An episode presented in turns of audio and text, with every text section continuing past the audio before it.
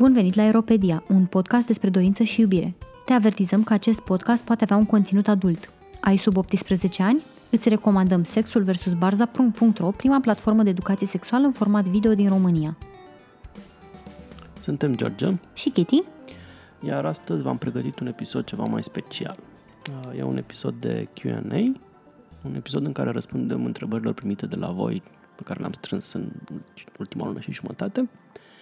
Și pentru că, mă rog, um, vrem să oferim într-un fel și experiența asta și dimensiunea asta a podcastului nostru, în care, în măsura în care putem avea o experiență relevantă, să venim să vă vorbim din, nu știu, cunoștințele noastre, experiențele noastre, mai ales ale lui Kitty, mai puțin ale mele, uh, despre diverse realități cu care v-ați confruntat și dacă putem să oferim un sfat sau o experiență similară care să vă ajute, ne bucură. Da.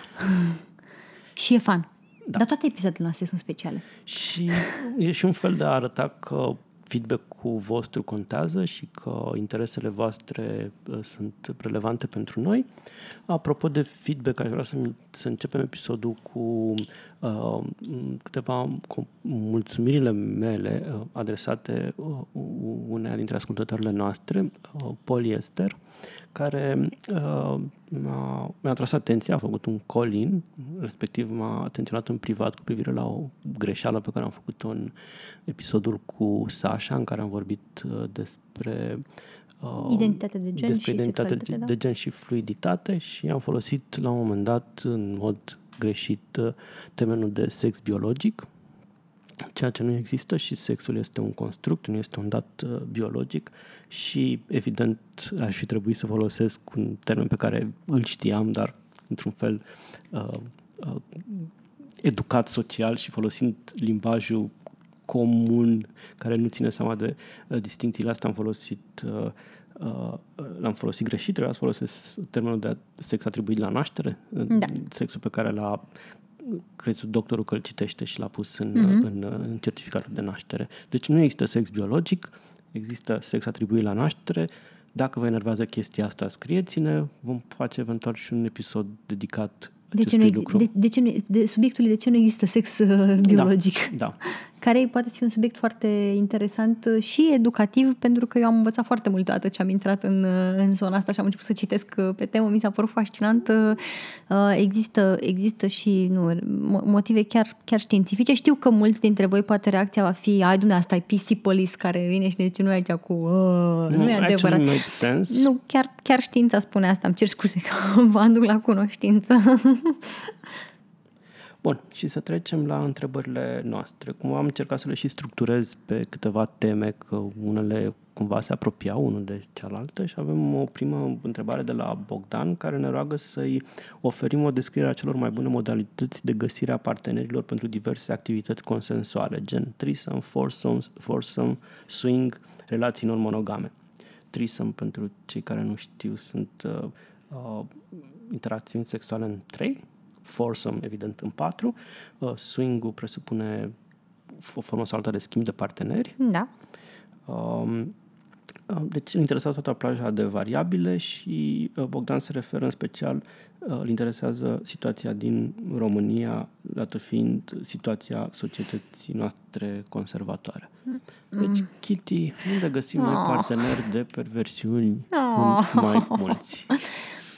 Acum eu aș putea să vă, să vă iau cu un discurs din ăsta uh, optimist, o, uh, uh, nu știu, înălțător, dar adevărul este că le obțineți destul de limitate. Cu cât faci parte din mai multe comunități minoritare, restrânse ca număr, cu atâta plaja de opțiuni se și micșorează. Asta este o realitate. Um, Există rețele de socializare dedicate, de exemplu, kingsterilor, există și, în rom- și românești și din afară care sunt cât de cât populate de kingster, cum ar fi, nu știu, uh, FetLife, uh, mai există local bdsmro.ro, dar nu v-aș recomanda deloc să mergeți, deloc să mergeți acolo.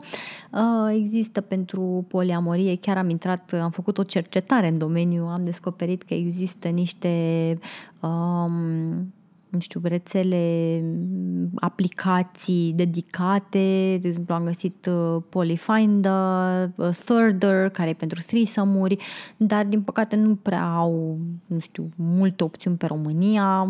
În mult, unele dintre aceste aplicații, de exemplu de dating kinky, n-am reușit să găsesc nici măcar un român efectiv nu era nimeni pe care să-l, să-l identific. Deci situația nu e chiar foarte da, roz. Pe să... de altă parte, mi se pare că atunci când ești deschis cu opțiunile, dorințele, nevoile și așteptările tale, ai șanse mult mai mari de a găsi oamenii potriviți, chiar și pe rețelele de socializare sau pe aplicațiile de dating tradiționale, ca să le zic așa. Adică eu am găsit oamenii potriviți pe OkCupid, care nu are, nu e nici rețea de dating kinky, nu e nici... Nu e, dar OkCupid, din câte știu, are opțiunea, e, des, e polyfriendly, cel da, puțin. Da, este, este polyfriendly, Îți da. poți desemna o relație cu un partener care chiar se află de asemenea pe OkCupid și poți să spui că ești în relație cu cineva și că tu cauți împreună sau separat de acea persoană un o, anumit tip da, de altă da, de o altă relație. interacțiune, da, bineînțeles. Uh, eu n-aș fi atât de negativist cum este Kitty, cred că pentru... Realistă, realistă, nu negativist. Uh, cred că dacă uh, uh, parte din uh, rezervele pe care le are sunt absolut întemeiate și uh, pesimismul ei e justificat, însă dacă pleci în povestea asta cum pleacă totuși să fim, din păcat, să fim realiști majoritatea ascultătorilor noștri din perspectiva unui cuplu uh, heterosexual, uh, cisgender, uh, eventual cu uh, partenera feminină heterosex, flexibilă sau bisexual, cumva oameni, persoanele acestea au cele mai multe opțiuni, plaja mm-hmm. lor de opțiune cea mai, cea da, mai cu siguranță. Uh, largă. Uh, știu foarte multă lume care a avut experiențe până la urmă plăcute cu hotswingers.org, care este un site românesc de swing, cred că are vreo 12 ani și cel puțin și arată ca cu 12 ani. Asta știu. cu siguranță, da, este, este throwback to the past. Și are, are destul de mulți membri activi, din câte știu, și majoritatea oamenilor pe care știm din comunitatea swing acolo și-au început activitatea și acolo au, și-au găsit partenerii. Uh, și FedLife-ul văd ca pe o zonă unde poți găsi parteneri, dar uh, într-un anumit fel. Adică uh, mai degrabă pe FedLife, uh, dacă interesele cuiva nu sunt legate doar strict de, uh, nu știu, work, threesome, foursome și sunt dispuși, și nu sunt doar astea, și sunt dispuși să investească cumva timp și energie în povestea asta, se pot alătura unei comunități. Comunitățile de kink sunt de multe ori destul de open-minded și de multe ori, nu știu, partiurile de kink și oamenii din zona de kink sunt și deschiși către astfel de interacțiuni. Dar ca să ajungi să, uh, nu știu, îți întâlnești parteneri pentru, pentru interacțiuni de felul acesta, uh, trebuie să ajungi în comunitate și să faci, să te integrezi în comunitatea respectivă, să te vadă oamenii ca pe un, o persoană simpatică, f, uh, f, uh, Bine, dar asta zic, aș zice că e valabil chiar realmente pentru toate tipurile de, de dating, sincer. Adică și dacă am făcut dating vanilla, m- nu mi s-a părut că neapărat rețelele de dating sau aplicațiile de dating mi-au fost de cel mai mare succes dacă nu am fost dispusă să investesc timp în a cunoaște persoane cu care să fiu potrivită. Pentru că mm, poate suna foarte pesimist, pesimist ce zic eu, dar pe de altă parte e real că și dacă, nu știu, am o pasiune nebunească pentru uh, silent movies și nu vreau să merg decât la, nu știu, uh, dintr-un exemplu cunoscut mie, la Airsoft, să zicem, da? Uh, o să-mi găsesc destul de greu partener care să-mi împărtășească, nu știu, pasiunile mele limitate ca opțiuni și specifice. Și până la urmă, tot în clipa în care mă deschid către alții, sunt onest cu ceea ce îmi doresc și ceea ce caut și uh, investesc timp real în a cunoaște niște oameni, pot să-mi găsesc partenerii potriviți. Și uh, n-aș zice neapărat că sunt pesimistă în ideea în care eu realmente merg pe, pe, pe principiul că nu contează cantitatea, Adică, ok, chiar dacă plaja mea de opțiuni este mai limitată, până la urmă contează să-mi găsesc 1, 2, 3 hai să zicem patru, calcul ar cam fi maximul din punctul meu de vedere, parteneri cu care chiar să am o compatibilitate foarte mare, în uh, compania cărora să mă simt bine decât să am o opțiune de, nu știu, 3 miliarde de oameni, dar oricum nu mă înțeleg bine cu foarte mulți dintre ei și pur și simplu caut așa în disperare să fie acolo, să fie multe opțiuni. Ok, opțiunile alea nu mă ajută decât în măsura în care po- poate să fie chiar un hindrance în condițiile în care caut, am de trecut printre atât de mulți oameni. Deci da. nu, nu sunt chiar de pesimistă. Dar în principiu ca în toate, în toate activitățile de genul ăsta, socializarea cumva e una dintre porțile de acces. Da. Adică dacă mergi în comunități, dacă mergi în comunități poli, dacă mergi în principiu în comunități open-minded, uh-huh. uh, e posibil să găsești mult mai ușor sau să-ți exprimi mult mai ușor interesul și să vezi dacă cineva este receptiv, Receptiv la acest și, tip, da, doritor. tip, de, uh, tip de interes. Uh-huh. Și cumva în aceeași uh, direcție avem și o întrebare de la Cristi, care aș, ar dori să afle dacă se poate mai multe informații despre cluburile de swing, condiții, confidențialitate, recomandări, uh, siguranță și eventual despre res- resorturi de nudism, swing din străinătate și din țară. Mm, Chite tu că tu ai niște experiențe cu cluburile de swing din București uh, da, există și din Cluj. Da, există câteva cluburi uh, destul de cunoscute. Nu o să dau nume pentru că nu vreau să fac A, reclamă nu, sau cred că, le ceva. putem, cred că putem spune. De ce nu? Eu cred că cel mai, cel mai, Cel mai vechi cunoscut din București și mai vechi este Attraction Club. Tot timpul a mai existat, am senzația, a mai existat cel puțin un alt club în București Mhm. mm-hmm. în același timp. Niciodată același, celelalte nu rezistă foarte da. mult pe piață, dar acesta e cel mai vechi. Um, În general, puteți să vă uitați și pe site-uri, dacă găsiți ceva, să vedeți condițiile, pentru că vă cam prindeți din poze, adică dacă pare super întunecat, super cramped și mega dubios, probabil că așa e și în realitate, uh, amplificat de trei ori. Adică b- b- cât de shiny pare în poze, orice, orice vibe creepy pe care l aveți, amplificați de trei ori și la va fi în realitate. avantajul, avantajul unui club precum Attraction, care e de foarte multă vreme pe piață, este că poți cumva fi sigur că nu au fost uh, breșe de privacy majore, mm-hmm.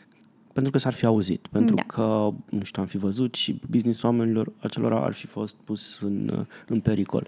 Deci nu cred că vă filmează nimeni la Attraction înăuntru, nu cred că, că asta e o problemă, asta nu înseamnă că nu au fost situații, îmi amintesc, acum multă vreme a fost un articol în, nu mai știu ce tabloid și n-aș vrea să uh, dau un nume greșit de tabloid, în care fotoreporterul paparații de la acel tabloid a stat în fața clubului într-o noapte și a fotografiat pe toți cei care intrau acolo. Uh-huh. Și a dat după aceea în... Mhm. Bine, n-a dat, nu putea da fețe pentru Da, fără da, fețe, a dat fețe consimțământul lor. blurate sau oricum ce Da. poze poți să faci noaptea cu sensibilitate mare, dar overall toți oamenii care au intrat în clubul ăla cred că și acum se gândesc că poate Probabil s-au calculatorul simțit, și probabil s-au simțit un- uncomfortable să vadă așa ceva, chiar dacă nu au fost neapărat, nu știu, nu li s-a uh, dezvăluit identitatea și nu au fost mm, puși în fața unei, nu știu, unei dezvăluiri majore în care să trească să discute cu familia despre, domnule, de ce ți apare fața în ziar, pentru că nu li se vedeau fețele, dar Uh, am trecut printr-un astfel de episod în perioada în care nu eram foarte out cu identitatea mea, în care m-am trezit cu fața pusă în ziar, mă rog, blărată, dar uh, a fost foarte, foarte inconfortabil și Totdeauna m-a e ideea speriat că rău. cineva are poza aia neblurată, aia care a apărut în ziar, există în calculatorul unui fotograf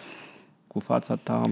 Dar asta fiind zise, uh, în general aceste cluburi țin foarte mult la confidențialitate și la privacy-ul um, oamenilor care, care participă la petrecerile lor și la evenimentele lor. Uh, În general și ca siguranță să vedeți că um, cam orice- orice spațiu sex pozitiv în care eu am fost uh, încuraja în mod explicit uh, siguranța participanților, uh, folosirea de prezervative și așa mai departe, un comportament responsabil, erau puse la dispoziția bă, oamenilor, nu știu, dezinfectanți și așa mai departe.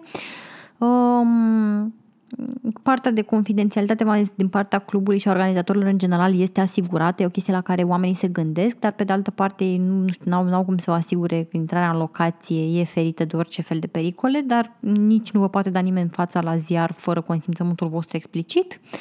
Um, cât despre resorturi de nudism, swing... um, Mă rog, ce ar mai fi de spus aici la cluburile de swing e că în general au o politică de genul care încurajează participarea cuplurilor și a persoanelor de sex feminin. Um, cuplurile plătesc, um, nu știu, undeva în jur la 250, de lei. 250 de lei intrarea, da. Intrarea, bărbații ajung singuri, dacă nu vin însoțiți, Plătesc ajung 500. plătesc să plătească 500, iar femeile singure fie au intrarea gratuită, fie plătesc 100 de lei mm-hmm. sau ceva foarte, ceva mult mai, mult mai puțin. Da. Uh, nu sunt, din câte mi-a povestit Kitty, ca să, nu sunt foarte aglomerate, dar mm. nu sunt aproape niciodată goale. Mm. Asta nu înseamnă că se întâmplă de fiecare dată interacțiuni, dacă în general se întâmplă la, în weekend, din câte știu. Cum, cumva e bine să vă pregătiți primele dăți când mergeți la un club de swing, e bine să vă pregătiți că, în primul rând, voi o să fiți awkward și nu o să prea aveți chef să faceți nimica pentru că e chestia, aolă, dacă mă respinge, dacă nu-mi place, dacă vreau, cum opresc, cum... Sunt o grămadă de întrebări care vă ocupă mintea și cumva nu vă permit să vă relaxați, deci prima piedică veți fi voi înși vă. Uh, și asta e un lucru absolut ok. Mergeți acolo cu, uh, priviți primele, mergi, mer, primele mersuri la un club de swing uh, ca pe o, uh, un episod de tatonare Um, oricum puteți să, dacă mergeți alături de un partener, o parteneră, puteți să faceți um, sex voi acolo, ceea ce este oricum mișto pentru că vă poate oferi o perspectivă mai kinky, există oameni care se uită la voi, știți că sunteți priviți, puteți să-i priviți voi pe alții și asta în sine este un afrodiziac, cel puțin pentru mine cu siguranță a fost, chiar dacă am ales să fac sex cu partenerul care a venit la pachet și n-am, n-am degustat oh, bunurile oh, locale. Oh, ce trist sună. Nu, n-am fost deloc trist, chiar a fost foarte hot și mi-a plăcut foarte mult și m-am simțit uh, extraordinar. Um, și după ce deveniți un pic mai confortabili, atunci o să vedeți că vă vine și mai natural să abordați alți oameni, să fiți abordați, să vă relaxați. Uh, din păcate nu prea avem resorturi de nudism swing, slash swing la noi în țară, adică se poate face nudism pe litoral, dar cu siguranță nu are o componentă sexuală chestia asta. Și în clipa în care veți ajunge pe plaja de nudiști vă veți da seama că chiar nu e nicio treabă sexuală acolo, adică efectiv oamenii se duc să se prăjească la plajă, să citească romanul cu care au venit în, în Geamantan. Um, există un astfel de, de resort în Franța care este foarte cunoscut, uh, Cap d'Agde, care e și pentru swinger, na, oamenii fac chestii pe acolo, se duc în fundul gol. Um, și mai există un eveniment care are loc în Statele Unite de care eu știu, um, Swing Set Takes Desire, are loc în, în Mexic, din câte știu eu. Uh, este organizat... Deci nu în state, în Mexic. Mă rog, acolo.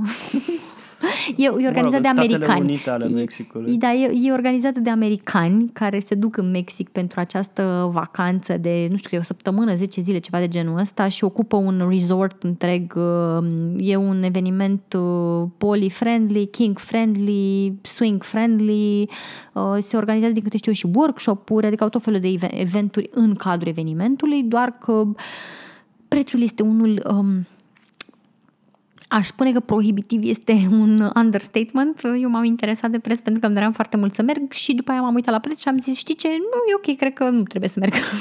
Mie mi se pare cumva fascinant că deși ai senzația că povestea asta cu sex în grup e cumva cea mai comună fantezie, te aștepta să existe o mulțime de business-uri care, profitabile care trăiesc după urma fanteziei astea și, nu știu, la un moment dat căutam, mă documentam să văd câte cluburi sunt în lume uh, dedicate swingului sunt în lume, sunt foarte, like, foarte puține resorturi din asta unde să, like, trebuie să faci vacanță, să fie resort de nudiști sau uh-huh. mai știu eu ce. Știu că există ceva în Ibiza, uh, exista ceva în Lanzarote, destul de cunoscut, mai care s-a închis, nu? Ah. Care s-a închis, evident, și cam da. cumva toate se închid și mai există niște uh, croaziere în, tot în SUA, ah, da, da, da. care se fac uh, pentru swingeri dar cred Numai că, exi- că există una, dacă nu mă înșel, și uh, la Londra, pe, pe Tamisa, uh, dar este, din câte știu, mai uh, kink-oriented.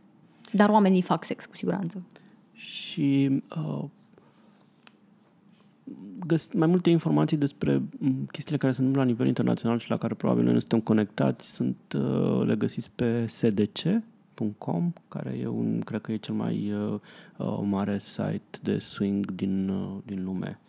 Și, mm, apropo, și de prima întrebare, uh, și aici, din câte știu, sunt, uh, sunt cupluri din România, dar, uh, din nou, e cumva interesant pentru că aici găsești cupluri din România care sunt și cupluri de expați sau cu unul dintre partenerii expat.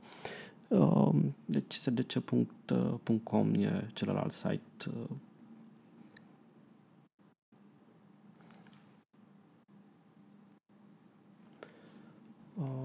Următoarea întrebare vine, acum intrăm într-o zonă mai puțin uh, uh, kinky și mai mm-hmm. deep, așa, mai, mai de relații. De la A, uh, da. care, care ne întreabă, mă rog, ne roagă să discutăm mai mult despre cum arată negocierile, discuțiile și ajustările la nivel de cuplu poli. Mi se pare fascinant subiectul, sunt curioasă how you make it work. Um, Cred că ia foarte multă ajustare, chiar dacă citești o grămadă de teorie până când ajungi la niște concluzii proprii și la niște um, mecanisme care să funcționeze pentru, pentru fiecare persoană în parte durează, adică astea nu vin de multe ori decât prin trial and error, pentru că uh, mie mi s-a întâmplat de multe ori să citesc ceva, sună foarte bine, doar că pur și simplu nu am exercițiul de a pune treaba aia în practică și emoțional nu-mi spune nimic. Adică citesc cuvintele, dar nu, nu, nu percutez emoțional. Um, negocierile aș zice că sunt uh, o treabă continuă uh, și ajustările se fac din mers pe măsură ce se petrec schimbări mai mici sau mai mari. E bine ca partenerii tot timpul să se așeze la o masă și să, să vadă ce, ce, se, ce s-a mai schimbat și care, cum arată relația după respectivele schimbări. Cred că e foarte important să uh, încerci în primul rând să pornești de la tine în aceste negocieri. Um, asta însemnând să-ți faci o analiză proprie și să-ți dai seama ce așteptări, ce nevoi am eu în general, cine poate să-mi îndeplinească aceste nevoi. Sunt anumite nevoi specifice pe care doar o persoană le poate îndeplini și dacă da, să comunic lucrul ăsta. Și cred că e foarte important, de asemenea, cel puțin pentru mine, cu siguranță a fost să uh, să încerc să nu impun reguli asupra celelalte persoane, ci să vedem unde putem ajunge, nici măcar compromisuri, ci să vedem unde putem ajunge în acel loc în care oamenii dau uh, cu tot sufletul lucrurile pe care le dau într-o relație. Um, am realizat, de exemplu, că pentru mine este foarte important uh, să mă simt uh, cumva, nu știu, special, să fie ceva doar al meu și în sensul ăsta am uh, constatat că sunt poliamoroasă din perspectivă romantică, pe poliamoroasă din perspectivă sexuală, dar îmi doresc o relație deschisă din perspectivă kink, Asta înseamnă că vreau ca relația King să fie the most important, cu deschidere către alți oameni, adică putem să facem play-uri, dar relația principală vreau să rămână ca atare și asta mi-a, mi-a dat mie siguranța de a exista în acest cadru. De asemenea, față de soțul meu, cumva el este uh, singurul living partner și îmi place lucrul ăsta, îmi place să păstrez chestia asta specială și din punctul ăsta de vedere să am o relație deschisă cu my living partner. Adică nu n-aș mai trăi cu alți oameni în casă. Um, și pentru fiecare partener am încercat cumva să găsesc un, un loc special, dar și să-mi, uh, să-mi, nu știu, atribui mie să negociez un loc special al meu, pentru că asta mi-a dat mie siguranță, știind că asta este o nevoie pe care partenerii trebuie să o îndeplinească sau, mă rog, trebuie să mă ajute să mă pot îndeplini, ca eu să mă simt în siguranță și fericită în relații. Um, dar pentru fiecare lucrurile astea pot să arate diferit. Um, N-aș spune că există o rețetă unică despre cum să faci lucrurile, despre cum să porți uh, negocierile și așa mai departe, dar atâta timp cât suntem sinceri uh, și există multă stigmă, de exemplu, nu știu, în, în uh, relațiile non-monogame există multă stigmă în privința posesivității și a geloziei, dar până la urmă și acknowledgement-ul lor, nu știu, să, să le iei în considerare, să zici, da, există, există și nu e nicio rușine, asta este ceea ce simt, hai să ne așezăm la o masă să discutăm despre chestia asta. Da, ok, poate poate ce-mi doresc eu este irațional. Da, uite, eu chiar am nevoie să vorbesc despre asta. Și în clipa în care găsești acceptare și înțelegere din partea partenerilor, atunci cred eu că ajungi într-un punct în care totul devine mai ușor, orice negociere devine mai ușoară, pentru că oamenii sunt acolo să-ți iasă în întâmpinare. Um, și asta, asta a fost pentru mine o, un punct foarte important în clipa în care uh, nu am mai încercat să impun reguli sau să, să-mi impun voința mea, ci pur și simplu am încercat să văd unde pot ajunge cu partenerii într-un teritoriu comun în care ei vor cu inima deschisă să se întâlnească, să-mi întâlnească nevoile și să mi le împlinească. Uh, și acolo am găsit și fericirea și echilibrul de care aveam nevoie.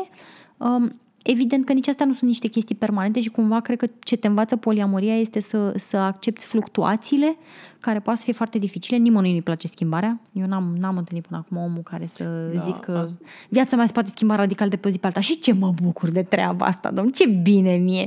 Uh, într-un fel, toți ne temem de schimbare. Uh, și cred că e un lucru bun că poliamoria ne, ne, ne provoacă la a îmbrățișa mai multă fluiditate, la a îmbrățișa schimbările, la a nu ne plafona în niște chestii. Dincolo de flexibilitatea asta specifică poliamoriei, pentru că toată, din tot ce citesc în domeniu, cumva sfatul cel mai, uh, cel mai uh, răspândit este acela că, ok, veți avea reguli și veți negocia reguli la, uh-huh. poate în orice moment a relației, dar în mod sigur la început, Uh, sunt foarte importante regulile și nimic nu este mai uh, volatil decât regulile pe care le-ați stabilit, pentru că e foarte posibil ca la un moment dat lucrurile să evolueze în modul în care vă raportați voi la acele reguli, partenerul la acele reguli se schimbe și totdeauna cred că e uh, important să lăsați spațiu de comunicare și de negociere. Probabil ce mai spuneai tu și cred că chestia asta e valabilă în orice cuplu, uh, e important să vă comunicați nevoile, cum spuneai tu, uh-huh. și să creați un, un obicei din a comunica nevoile, pentru că dacă ele sunt înăbușite, reprimate și doar izbunesc din când în când, ele totdeauna sunt semnul unei situații cumva tensionate sau unei frustrări din, din, din relație, pe când dacă învățați să le comunicați în mod continuu și constant, uh, sunt percepute mult mai ușor. Uh, și să lăsați spațiu, să vă asumați faptul că nu toate nevoile pot fi uh, îndeplinite și să lăsați, lăsați spațiu și pentru nevoile și pentru comunicarea celuilalt. Uh-huh. Adică să vă așteptați ca uneori comunicarea voastră să întâmpine rezistență, e firesc, și în același timp să lăsați, să creați un spațiu în care partenerul să-și comunice nevoile și chiar dacă sunt chestii care sunt în dezacord sau, nu știu, greu de gestionat sau de rezonat, să încercați să îi nu știu, feedback-ul să fie unul care să nu îl determină să nu mai spună niciodată chestia aia pe viitor, pentru că cumva aveți nevoie de un partener deschis cu nevoile și cu, nu știu, uh, observațiile legate de relație. Mm-hmm. Și de asemenea aș mai zice că, nu știu, un, uh, o schimbare care pe mine m-a ajutat în mentalitate a fost să nu mai văd uh, partenerul ca pe un uh, competitor într-un fel, să înțeleg că lucrăm împreună către ceva comun și să plec de la premisa, domnule, omul ăsta ar vrea să-mi ofere niște lucruri de care eu am nevoie. Cu siguranță își dorește să mă vadă fericită. Pentru că de multe ori poate părea, mai ales atunci când nevoile sunt uh, incompatibile și ele poate fi incompatibile, poate părea de parcă celălalt, dumne, parcă îmi face în ciudă. Dar în clipa în care ții, ții cont de faptul că nu, omul ăsta chiar vrea ca eu să fiu fericit și pur și simplu trebuie să găsim acel spațiu în care ne întâlnim în nevoile și dorințele noastre. Și el există. Dacă nu există și asta e ok. Adică cumva cred că ce te învață relațiile non-monogame este faptul că nu e nicio tragedie dacă o relație se încheie. Dacă ne dăm seama la un moment dat că ne-am schimbat atât de mult încât nu mai putem găsi niciun spațiu comun al dorințelor noastre, al așteptărilor, al planurilor de viitor, e ok să punem capăt relației respective și să spunem, băi, uite, a fost frumos cât a fost, dar nu mai e. Și nu e nicio dramă, nu s-a încheiat lumea, putem să mergem mai departe, chiar dacă na, orice despărțire este trist, dar putem să mergem mai departe uh, și chiar putem permite ca relația să se transforme. Și chestia asta, ideea de, de transformare a relației e foarte importantă. Eu, toate relațiile mele s-au transformat și se transformă în continuare Uh, și e important ca eu să-mi dau seama de, de lucrurile pe care mi le doresc în orice moment al acestei transformări. Deci să rămâi conectat la tine mi se pare primul pas către, către negocieri de succes, către o mai bună înțelegere a ta și a partenerului. Mm, da, cam, cam astea. Dar bine, mai sunt multe tips and tricks, adică eu... eu, eu... Da, da, cred că oricum merită un episod uh, special, uh, negocierea dintre, dintre partenerii poli. Um, deci o să revenim categoric uh, asupra, asupra subiectului. Um, aș mai fi să zic ceva despre, despre asta. Uh, da, nu, nu, pune, nu puneți presiune asupra, asupra partenerilor cumva, pentru că avantajul um, relațiilor poli e fix ăsta, faptul că puteți, nu toate nevoile trebuie să fie îndeplinite de un partener și dacă nu știu, ceva din, din nevoile voastre rămâne nesatisfăcut acolo, chestie care într-o relație monogamă ar fi fost potențial deal breaker. În cazul unei relații poli, ok, mi-aș plăcut să, nu știu, merg cu tine la paintball, dar ție nu-ți place nu se paintball poate, așa deloc. că mă duc să-mi caut pe altcineva, da. Da, o să ies cu altcineva la paintball și e minunat, chiar dacă avem, ne place să gătim împreună și facem uh-huh. amândoi chestia asta și nu o să renunț niciodată la gătit împreună pentru că tu nu mergi la paintball cu mine, Da. pentru că o să merg cu Xulescu, Xulesca. Da. Uh, mai avem o întrebare uh, de la uh, un bărbat de 40 de ani care este căsătorit de 10 ani cu soția și s-a bucurat de o viață mm, sexuală plină, plină de experimentare mm, înainte de a-și cunoaște soția, însă cu soția n-a trecut mai departe de sex normal. Au încercat de câteva ore anal, însă mm, soția spune că o doare și s-au oprit. Au venit cu ideea de a încerca lubrifianți, dar soția nu e de acord. Sexul oral doar de vreo două ori a fost încercat și cam atâta, pentru că soția spune că este scârbă și că are un gust ciudat. Um, ascultătorul nostru ne spune că bă, partenera lui este mă, destul de încuiată, n-a înșelat-o și nici nu intenționează, însă și-ar dori mai mult, de, de, mai mult sex de la ea. Um, cine întreabă ce sfat avem pentru chestia asta? Am vreun sfat, George? Mi se pare o întrebare grea. și că în principiu eu am rezerve serioase m, legate de întrebările cum să fac eu partenerul să-și dorească ceva. E foarte greu să-ți faci partenerii să-și dorească ceva, ceea ce nu-și doresc ei. Nu este imposibil și de la un punct încolo cumva mi se pare abuziv să tot încerci să-ți persuadezi partenerul să-și dorească lucruri pe care și-a exprimat dorința că nu și le dorește. Uh-huh. Și asta Și-ai e, exprimat poate să fie inclusiv like non-monogamie, sex de un anumit fel, un anumit kink sau fetish. uh, Poate să fie inclusiv uh, și chestii din zona non-sexuală. Nu știu, să insiști, să-ți convingi partenerul să încerce whatever, sushi cu tine. Frate, lasă-l în pace dacă nu vrea sushi. Mi se pare fix, cel puțin ca punct de plecare, una dintre situațiile alea în care fie o accepti ca atare, fie e deal breaker și, nu știu, decizi că pur și simplu nu ar fi bine să rămâi în relația aia. Nu cred că e genul de situație care să, nu știu, justifice sau să fie un, um, um, scuză pentru înșelat, cred că, nu știu, suntem datori onestitate partenerilor și mai bine le spui, băi, nu știu, e imposibil să accept genul ăsta de relație sau să te dedici, dacă hotărăști să te dedici, decât să uh, îți obții sex, să obții sex oral sau uh, altceva, varietatea uh, pe ascuns de la alți Da. oameni. Uh, pe de altă parte, cred că, nu știu, pot fi câteva chestii care să nu fie intruzive și abuzive, care să, cel puțin, mai pună în rediscuție, ca să zic așa, mm-hmm. subiectul. Eu, în primul rând, aș veni cu o sugestie pe care am auzit-o de la Esther Perel și mi s-a părut foarte interesantă. Era chiar uh, într-o situație de genul ăsta în care soția era foarte nereceptivă sexual, partenerul ei de viață își dorea mult mai mult, nu știa cum să facă să stârnească dorința acolo și sfatul din partea lui Esther Perel a fost uh, oprește-te cu totul oprește de la a pune orice fel de presiune, nu mai cere chestia aia, lasă să vină totul de la partenerul de viață. Nu știu cât a funcționat chestia asta, dar cu siguranță puteți aborda, nu știu, poți aborda și o, o, o altă perspectivă care să nu fie chiar atât de pasivă și anume să încerci să stârnești mai mult intimitatea dintre, în cuplu, neînsemnând asta sexualizarea atingerilor și așa mai departe, dar în general atunci când începem să punem mai mult mâna pe partener, să fim mai mult în preajma lui, să discutăm pe teme despre sexualitate, cumva asta ajută, să ne uităm la filme care sunt filme normale, dar cumva să ne exprimăm dorința pentru ce am văzut în scenele de sex, fără să spunem vreau de la tine asta sau mă aștept să-mi dai asta, dar uite ce, ce erotic mi s-a părut lucrul ăsta, uite mi-a plăcut când am văzut chestia aia și atât, să lăsăm acolo fără a pune, fără a exprima o dorință sau aștept, fără a exprima o așteptare din partea uh, noastră ca acel lucru se petreacă și în cadrul cuplului.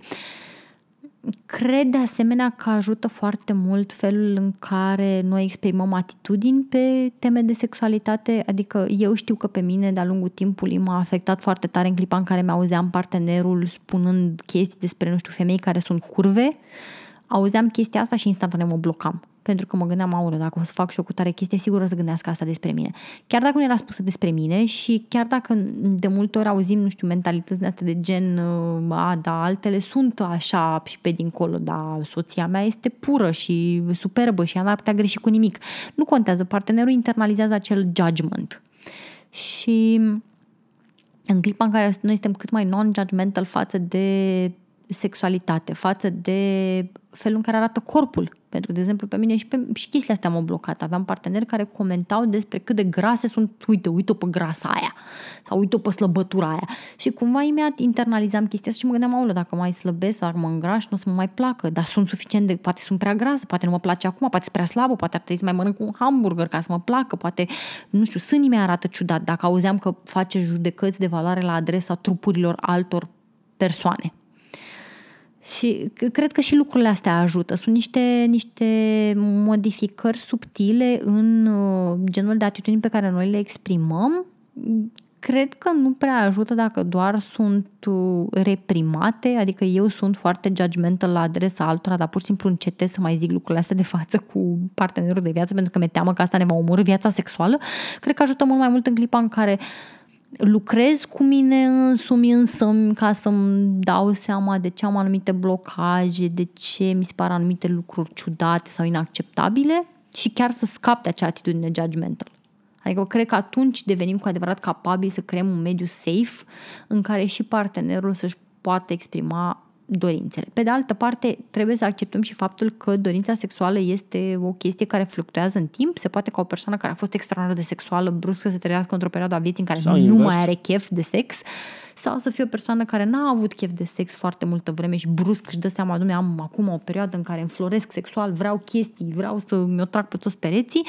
Există persoane asexuale care pot iniția sau, mă rog, se pot lăsa inițiate în contact sexual pentru că se simt obligate, pentru că așa zice societatea, pentru că căsnicie și așa mai departe, dar de fapt nu au o dorință sexuală care să-i mâneze. Uh, dacă nu dați de cap și nu dați de cap acestei probleme, poate că un terapeut de cuplu ar putea să fie o soluție în cazul în care vă permiteți această soluție. Nu e o soluție ieftină, cu siguranță. Terapia este un lux și un privilegiu. Da, nu știu, aș avea o rezervă când zici terapie, pentru că oamenii când se duc la terapie se duc pentru că consideră că e ceva în regulă cu ei și poate partenera uh, celui care ne-a scris, pe bună dreptate, poate să nu consideră că e ceva în regulă cu ea dacă nu vrea să facă sex oral sau sex anal și e absolut legitim să creadă că nu e ceva în regulă cu, uh, cu asta. Dacă și persoana da. respectivă e willing și, nu știu, pur și, își dorește, ca să nu mai folosim barbarisme, englezisme, etc., uh, dacă și ea își dorește, da, în cazul ăsta terapia, terapia de cuplu pentru, habar n-am, dezvoltarea uh-huh. relații sexuale uh, ar, uh, poate să fie o soluție. Uh, aș mai spune, apropo de ce zicea Kitty, că există o teorie a arcului aplicată asupra relațiilor, în care spune că cu cât presezi mai mult uh, într-o relație, cu atât vei întâmpina rezistență. Prin urmare, o atitudine taman invers uh, s-ar putea să aibă uh, efect, pe de-o parte. Pe de altă parte, cred că extrem de important mi se pare uh, să punând în paranteză aceste nevoi și dorințe legate de uh, varietatea sexuală, să încerce ascultătorul nostru să, încer- să afle ce își dorește partenera lui, care sunt fanteziile partenerului lui, să încerce să cultive acele punând, dorințe punând care în se paranteză, nasc. Da. acele dorințe care cumva să amplifice, uh, să amplifice interacțiunea sexuală. Adică să creeze un cadru în care, nu știu, să discute cu partenera lui, dacă nu deschizi, nu-mi dau seama cum poate cum spunem, pe marginea unui film, pe marginea unei cărți, uh-huh. să lase niște cărți casual prin casă, mai știu eu cum, încercând să afle care sunt fanteziile persoanei respective ce își dorește și poate să aibă surprize ca atunci când își ascultă partenera să vadă că, ok, poate nu își dorește sex anal sau sex oral, dar poate își dorește poate are ceva. alte dorințe care sunt spicy, da, interesante. care, care satisfăcute pot cumva să amplifice uh, erotismul dintre, dintre cei doi. La o adică puteți încerca, da, un, da o șansă și roleplay-ului, Um, dacă, de exemplu, nu știu, agreați să vă comportați ca doi străini pe un, o aplicație, de exemplu, pe care nu mai discutați până acum, și să încercați să intera- să basically să aveți o uh, să vă înșelați unul cu celălalt cu unul cu celălalt. Sau, bine, eu n-aș frame așa, aș spune mai degrabă să reiterați flirtul inițial în care încercați să vă descoperiți Înșelat cu propriul partener. Da, n-aș merge în direcția asta în rezervă în ceea ce privește mă rog, sfatul.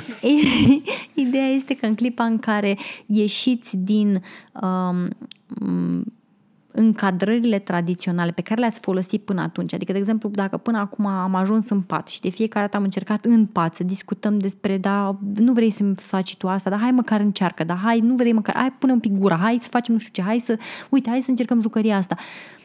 Și acolo se întâlnește rezistență, intrăm cumva în niște cicluri în astea care devin foarte toxice, din care nu mai reușim să ieșim și nici nu producem vreun rezultat pozitiv, altceva decât să creștem presiunea în situația respectivă când încercăm și soluții mai out of the box, de exemplu, știu, cuplul pentru care am mers clasica întâlnire în barul unui hotel unde ne prefacem că suntem doi străini care nu s-au mai cunoscut niciodată și asta reușește să aducă un pic de, de flirt, de excitement sexual într-o relație care altfel părea mai degrabă moartă. Um, Poate să fie locul, nu știu, poate ieșim din dormitor și ne hotărâm, hai să încercăm să facem sex în pădure. I don't know. Toate chestiile astea pot funcționa atâta timp cât scot relația din cadrul acela care e clar nefuncțional și se tot repetă. Și încercăm să abordăm problema dintr-o perspectivă mai creativă, dar și mai light-hearted, pentru că de multe ori chestia asta cu sexualitatea în cuplu poate să devină o povară foarte mare. Uh, să se simtă ca o obligație și în clipa în care sexul devine o obligație nu mai e fan, nu mai e distractiv, nu mai e spontan, nu mai are cum să fie, nu știu, acea flacără care se, se naște, se transformă, aduce idei și creativitate și dorință. Când reușim să mai aducem și un pic de, nu știu, glumă, flirt, mai, mai puțină nu știu, mai puțină seriozitate în treaba asta, cred că și reușim, reușim să scoatem impresiunea aia foarte mare de acolo. Și cam încheiat cu acest subiect dificil, ne ducem spre un alt subiect dificil. Bineînțeles. ne scrie persoană următoarele. Mă identific ca o persoană demisexuală, motiv pentru care, din prisma mea, datingul poate deveni și mai dificil când îți adaug și această etichetă în palmares. Întrebarea care ni se pune este um, mă rog, ascultătorul nostru are mai multe întrebări, dar uh, se, va, se va limita la, la una. Este posibil pentru ea ca atracția să apară fără sentimente romantice puternice uh, și să nu vină nici după 3-4 întâlniri, um, ci pur și simplu să apară dintr-un sentiment apropiat, apropiat cel, uh, celui de prietenie, um, care vine la pachet cu încredere, siguranță în preajma persoanei respective, motiv pentru care mi-a fost reproșat adeseori că friendzone-uiesc și că nu sunt deschisă către dating adevărat cum facem dating ca persoană demisexuală, în timp ce încercăm să păstrăm interesul pentru interesul celuilalt într-un mod romantic sau, mă rog, orientat romantic. Um, pentru și... cei care nu știu, termen, deci persoana care ne scrie persoană demisexuală, termenul demisexual înseamnă acea persoană care dezvoltă atracție sexuală uh, numai după un atașament romantic, emoțional uh, de lungă durată. Da. Adică acele persoane pe care le auzi le auzit spunând că eu nu pot să fac sex decât dacă sunt îndrăgostit de persoana respectivă și mai mult decât atâta, cumva trebuie să creeze un anumit confort și o anumită uh, uh, nu știu, familiaritate în, uh-huh. în relație ca sexul să poată uh, avea loc. Da. Mie personal mi se pare că, la fel ca în toate situațiile mai degrabă dificile, e bine să umbli cu eticheta pe frunte, ca să zic așa. Um, cel puțin asta a fost uh, modalitatea în care eu am încercat să abordez discuții care mi se păreau dificile, care în timp s-au normalizat pentru mine. La început, uh, și aici fac un disclaimer pe care de obicei îl fac în toate, uh, în toate cursurile mele, în toate discuțiile despre um, flirturi, abordarea unor potențial parteneri. Da, primele dăți totul se simte greu, um, anevoios, um, ne simțim așa clumsy, nu știu ce să spun, nu știu cum să spun asta, mă simt awkward, nu știu cum să fac treaba asta și e normal, toate începuturile sunt grele. Pe măsură ce facem lucrul ăla devine mult mai natural și mai simplu. Uh, eu când a trebuit, de exemplu, să discut despre faptul că uh, sunt kinky, am spus-o din prima, am scos-o acolo, am exprimat, am exprimat uh, temerile, rezervele mele legate de, de dating-ul ca persoană kinky. Um, am spus ce așteptări am de la cealaltă persoană și ce se poate aștepta cealaltă persoană de la mine și ce pot eu oferi și cumva mi se pare că asta poate să fie o soluție care să ajute, de exemplu să vii să spui din prima, nu, eu sunt o persoană demisexuală și uite, pentru mine dating-ul este mai dificil pentru că ce înseamnă să fii demisexuală? Înseamnă că eu nu mă atașez din prima, mi-e greu să încep să simt atracție sexuală, chiar dacă potențialul cu siguranță există acolo, dar nu știu asta decât în clipa în care am încredere în persoana de lângă mine și um, multă lume nu înțelege lucrul ăsta. Și adesea descoperim că cei cu care facem dating ne vin imediat în întâmpinare o dată ce ne înțeleg situația și zic, a, ok, super, bine că mi-ai zis, mersi, poate exista și reacții negative, e adevărat, dar cumva mi se pare mult mai simplu în clipa în care omul știe să se aștepte, pentru că de multe ori cred că uh, Problema nu e neapărat că oamenii de lângă noi n-ar putea să aștepte, ci că uh, felul în care decurge datingul în 2019, aproape 2020, este totul pe repede înainte. Ok, am schimbat câteva mesaje pe Tinder, după care ne vedem la o cafea, după care direct sex. Și nu e că n-ar putea să aștepte și n-ar putea să aibă răbdare, dar cumva asta este așteptarea lor, că asta, asta trebuie să se întâmple. Asta este um, progresia normală, în ghilimele, a uh, unui episod de dating. Și în clipa în care acea așteptare le este înșelată, nu știu cum să încadreze experiența într-un mod pozitiv și de cele mai multe ori tind să o încadreze negativ. A, înseamnă că încearcă să mă frenzonuiască, e clar că nu i-a plăcut de mine. Când le schimbăm așteptarea, le e mai ușor să înțeleagă ce se petrece cu noi și faptul că potențialul există, doar că necesită un pic de răbdare. Evident, mulți vor veni și vor zice, nu mă interesează să aștept, sau Vreau poate puțin. Repede, sau poate puțin, nu știm. Dar da. cumva când suntem sinceri și reușim să, să schimbăm universul lor de așteptare și să le creăm așteptări mai realiste în ceea ce ne privește, ne ajută foarte mult. Da, în principiu asta e elementul esențial.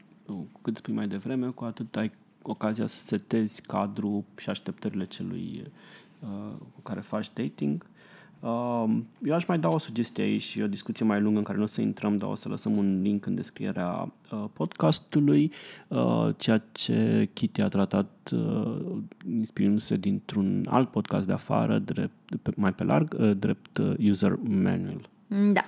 Adică un manual de utilizare, acel ca acela al mașinii de spălat sau al cuptorului cu microunde, în care îi spuneți potențialilor parteneri um, detalii despre uh, nevoile, felul vostru de a fi și așa mai departe. Uh, e foarte mult de vorbit pe subiect, dar uh, o să lăsăm un link în, în descrierea podcastului și puteți să aflați de pe blogul lui Kitty în detaliu cu ce să mănâncă acest user manual, man, Manual. Manual. Și, sorry. E, și... e ok, al meu este exact atât de complicat pe cât e de pronunțat, adică are nu știu cât e o grămadă scris acolo și până acum nimeni nu cred că a avut răbdare să-l citească. Adică eu tot, eu tot le, Noi le... încercăm să-l promovăm, am găsit și acum uh, pretextul să facem uh, chestia asta, deci un manual al utilizatorului pe care, să spunem că e cam dubios să-l dai la prima întâlnire, dar pot, poți, să-l, poți să-l uh, arunci ca un link de Google Doc eu, la a treia, a patra întâlnire și eu, să... Eu vin direct, uh, cât de parcă aș veni cu Dexul să învăț pe oameni cuvintele corecte, vin și trântez direct user manual-ul un printat în o mie de pagini pe foaie fină. Uh, un alt uh, ascultător fidel de-al nostru, ascultătoare fidelă, sau să nu asum genderul. Ascultătoare fidelă. Ascultătoare fidelă. Uh, Ella Shepard, ne, care îi mulțumim și o salutăm. Uh, ne scrie dacă, ne spune că dacă țin bine minte, în ultimul episod, 15, în momentul în care scria, ați atins foarte sumar subiectul travestiți. De aceea vreau să vă întreb dacă nu v-ați gândit să intrați mai în detaliu pe această temă într-un podcast viitor. Răspunsul este da, vrem să tratăm subiectul, mai ales pentru că și aici îți arătăm de ce nu putem răspunde la restul întrebării. Știm foarte puțin noi despre, despre acest subiect și vrem să aducem în emisiune un invitat care să ne vorbească și să aflăm și noi mai multe odată cu voi despre... despre... Bine, eu, eu chestia pe care o știu este că atunci când uh, bărbatul travestit este în uh, persona feminină, îi te adresezi cu feminin. Da. Deci, de aceea este ea. E un moment de educație asta, da. Este ea, Cel puțin asta știu eu, dar aș vrea să aud din, din, din gura unei persoane care este uh, travestită, da? Dacă asta este chiar realitatea sau eu pur și simplu sunt ignorantă și sunt absolut pregătită să-mi, să-mi admit scuze, ignoranța. Da, și eu îmi cer scuze dacă am, uh, am greșit genul uh, în adresare. Și două întrebări scurte la final uh, pe care le citește Kitty și pe care le-a primit Kitty. Da. Nu știu nimic despre ele, nu știu cum au apărut aici. Avem o întrebare. Un amic îmi cere nudes, adică po- poze în fundul gol, pe românește. Nu am niciun interes să-i trimit, dar profit de situație și îi cer bani. Acceptă. Lunar cumpără o poză, asta face din mine o prostituată. Persoanele care vând poze de lingerie intimă sau fac video chat sunt prostituate? Aș face o distinție foarte clară între termenul de prostituată și termenul de sex worker. Da? Termenul de sex worker este un termen umbrelă care acoperă cumva mai multe tipuri de muncă de tip sexual. Uh, Uh, și include și persoanele care își vând lejeria intimă, care trimit uh, poze nud pe bani, care fac videochat, care mm, inclusiv, nu știu, fac prostituție pe centură, care fac muncă de escorting, care fac, uh, nu știu, sunt stripperițe și așa mai departe. Toate aceste chestii sunt mm, acoperite de umbrela de sex worker. Um, nu e nimic greșit în a fi sex worker și dacă să zicem că am înlocuit cuvântul sex worker cu prostituată, eu personal n-aș considera că e absolut nimic greșit în, în lucrul ăsta. A fi prostituată nu e greșit. Se întâmplă să fie, nu știu, ilegal în momentul ăsta în România. Mă rog, nu e ilegal, e decriminalizat dacă nu mă înșel, dar cu siguranță nu este neetic nu, e criminalizată. Prostituția este? e criminalizată, prostituția se pedepsește, se amendează okay. uh, în România și uh, eu nu văd uh, actul de a trimite poze chiar pe bani ca fiind prostituție pentru că nu este un act sexual implicat în povestea asta. Dar este, o activitate, este, este o activitate cu caracter sexual, adică uh, nu știu, o poză nud trimisă cuiva la o solicitare care are un caracter erotic este un gest erotic. Deci este o activitate sexuală, o văd. Acum, sincer, dat fiind că um, e un sex hobby mai degrabă, nici măcar nu-l văd ca pe un sex work în măsura în care are o, o singură iterație, cum ar veni, adică trimite unei singure persoane și așa mai departe. Adică nu, nu, mie mi se pare că e sex work din moment ce e o chestie care se întâmplă lunar, este e o chestie care se întâmplă lunar, dar se întâmplă numai în raport cu o singură persoană. Da, dar e contra cost. Da. Dar nu e nimic greșit în a face da, asta. Da, nu, nu, e nimic, nu e nimic greșit. Uh, video chat-ul nu e, nu e văzut, cel puțin în legislația românească, ca fiind prostituție. Uh, atâta timp cât o femeie face orice în fața camerei sau un bărbat, uh-huh dacă există un cuplu acolo care face ceva în fața camerei și primește bani pentru chestia asta, se numește, se consideră prostituție. Uh-huh. Adică există actul sexual implicat și există un da. cuplu da. uh, heterosexual, uh-huh. sau bănuiesc că și se aplică și cuplurilor gay. Practic, dacă da. e un penis implicat în povestea asta care face ceva, dintr-o dată uh, statul consideră că, uh, avem o problemă. că avem o problemă. Uh-huh. Uh, două femei care fac chestii, înțeleg că nu trec drept, uh, drept uh, prostituție la videochat. Și... Era gluma aceea de la, de la Hannah Gatsby, dacă, dacă două lesbiene fac uh, sex și nu le vede nimeni nimeni uh, se, se consideră că fac sex. Uh, da, e o glumă care ia în considerare faptul că, în general, uh, legăturile de tip, mă rog, iubirea lesbiană, sexul lesbian este, este considerat a fi pentru plăcerea și consumul ochiului bărbătesc, ceea ce este absolut fals. Acum nu explici gluma. Adică nu explicai gluma. Nu? Să nu ar trebui să explici gluma. Ok, nu explic gluma. Îmi cer scuze că am explicat gluma. Și mai avem ultima întrebare, care este cum te împarți când ai mai multe relații, cum faci să nu fie cineva important decât altcineva, ce faci când celălalt are temeri, cum poate explica o femeie unui bărbat că pentru ea sexualitatea nu înseamnă doar sex și că sexul nu înseamnă doar penetrare? De ce nu acceptăm faptul că monogamia e contra naturii? Aici am aș activa eu până o să las pe Kitty să răspundă pendelete la restul întrebării. Mi se pare că frimim greșit când spunem despre lucruri care sunt naturale sau nenaturale. Uh, nu cred că e relevant, mai ales că trăim într-o lume în care foarte puțin din jurul nostru uh, e natural. Uh, cum vorbeam și cu Kitty înainte de emisiune, nu știu, de la vaccinuri care sunt nenaturale, dar sunt foarte utile, până, nu știu, la civilitatea și politețea pe care o avem noi în societate, cu care nu ne-am născut, ci ne-am educat-o social, la dildo dildourile nu sunt naturale, dar sunt foarte, foarte utile bune. și foarte bune și uh, benefice. Adică, nu știu... Da, da, da, da, da, da. da. pozitive, sunt o prezență pozitivă, chiar dacă nu sunt naturale. Deci nu, nu cred că câștigăm nimic din, din, din uh, uh dihotomia asta natural-nenatural, mai ales că sunt unii oameni care sunt structural monogami uh-huh. și este perfect ok să fie așa pentru ei, asta sunt nevoile lor, își caută un alt partener monogam, așa cum sunt alte persoane care sunt structural non-monogame, așa trăiesc ei, așa văd, asta e filozofia lor de viață, așa simt și, din nou, e irrelevant dacă e natural sau nu, de asta au da. nevoie da. și cu asta Uh, iar cum te împarți, cred că este foarte important să înțelegi că mm, cu cât adaugi mai mulți oameni, cu atât uh, timpul pe care îl poți acorda fiecare persoane scade și asta chiar va afecta o relație, nu poți adăuga parteneri la infinit.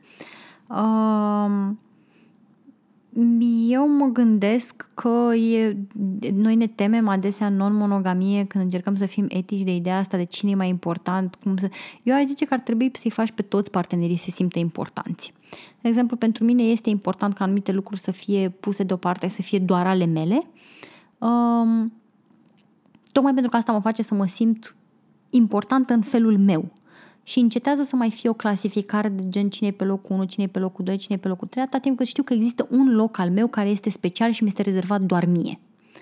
Um, asta poate să ia diferite, diferite forme, poate să fie, nu știu, un serial la care ne uităm numai noi doi, poate să fie o chestie sexuală pe care o facem numai noi doi, poate să fie un tip de interacțiune, un tip de, nu știu, whatever. Important e să discuți cu partenerul, să găsești care sunt acele lucruri care îl fac pe partener să se simtă special in their own way și să le afirmi. Uh, de asemenea, aș mai zice că atunci când celălalt are temeri, este import, e, e util să facem o distinție între persoanele care au probleme de gen anxietate, depresie și așa mai departe și oamenii care nu se confruntă cu astfel de probleme persoanele care, nu știu, sunt mai predispuse la anxietate, ruminare, o să aibă a bit of a harder time, nu o să le fie atât de ușor în non-monogamie. Asta nu înseamnă că nu pot uh, să existe non-monogamie cu succes, dar poate să fie important ca noi să spunem aceleași lucruri de 20 de ori, de 30 de ori, să le tot repetăm, să le spunem sub o altă formă, să afirmăm constant legătura noastră cu omul ăla, chiar dacă nu înțelegem de ce există această nevoie și pentru noi ni se pare că e obvious, adică, da, e normal că ești important. Um, partea asta cu sexualitatea nu înseamnă doar sex și că sexul nu înseamnă doar penetrare, cred că e o chestie pe care oamenii ajung să o simtă în clipa în care o explorează sexual, uh, în clipa în care se deschid ei pe sine și um, înțeleg varietatea de um, intimități care pot exista între oameni.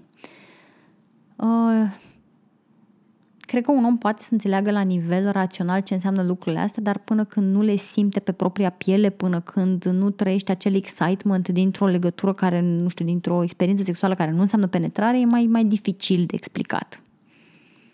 Cam asta aș avea de zis la subiectul ăsta. E un subiect complex, într-adevăr, adică să ții cont de temerile și anxietățile oamenilor din preajma noastră poate să da, fie... E foarte, e foarte greu să deconstruiești um, modelul ăsta băgat în cap de către știu, societatea tradițională în care reduce cumva sexualitatea din perspectiva bărbatului și o reduce la genital și o reduce la penetrare și e o muncă întreagă de programare a bărbaților să nu mai vadă uh, sexul ca fiind, nu știu, penetrarea de către ei a unei persoane de sex opus de regulă. Uh, da, nu știu cum să faci de programarea asta. Um, eu, adică, nu știu, eu încerc să mă deprogramez de ani de zile și încă văd că mai cumva am rudimente de gândire de genul ăsta. Adică, de ce zic eu că nu știu ce poți să faci tu? Uh, pentru că munca în principal e a ăluia pe care ar trebui să le duci. Dacă el nu, nu schimbă, nu știu, perspectiva, nu, nu-și chestionează viziunea asupra ceea ce înseamnă sexualitate, erotism, e greu să faci tu în exterior. Mm-hmm. Da, aici sunt, sunt de acord. Deși n-am și vrut să încheiem episodul într-o într-un ton mai optimist așa. Eu pot să-l închei cu o recomandare foarte drăguță. Um, puteți să urmăriți pe Instagram contul Giving the Talk, uh, care este un, uh, un cont care face educație sexuală pentru acest uh, secol pune un accent pe consimțământ și pe sex positivity și este foarte, foarte fain. Vă recomand să-l urmăriți, să învățați multe lucruri de acolo. Uh, deci, Giving the Talk. Uh, vă mulțumim că ne-ați ascultat.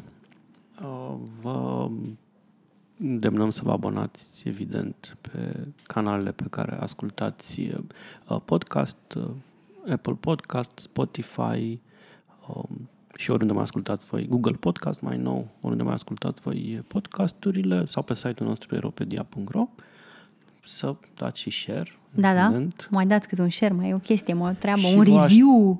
Aș- și vă aștept, da, da, review pe Apple Podcast ne ajută foarte mult. Uh, și uh, vă așteptăm întrebările voastre în continuare. Pe Pentru episoade temă, viitoare. Încuiați-ne, puneți-ne întrebări dificile. La un moment dat, probabil, dacă uh, o să reușim să aducem niște experți să răspundă la întrebările mm-hmm. și mai dificile sau da, mai da, da. Uh, nișate sau mai specializate, așa cum se va întâmpla cu episodul despre uh, travesti. Și cu asta ați fost alături de noi, George și Kitty, la Aeropedia.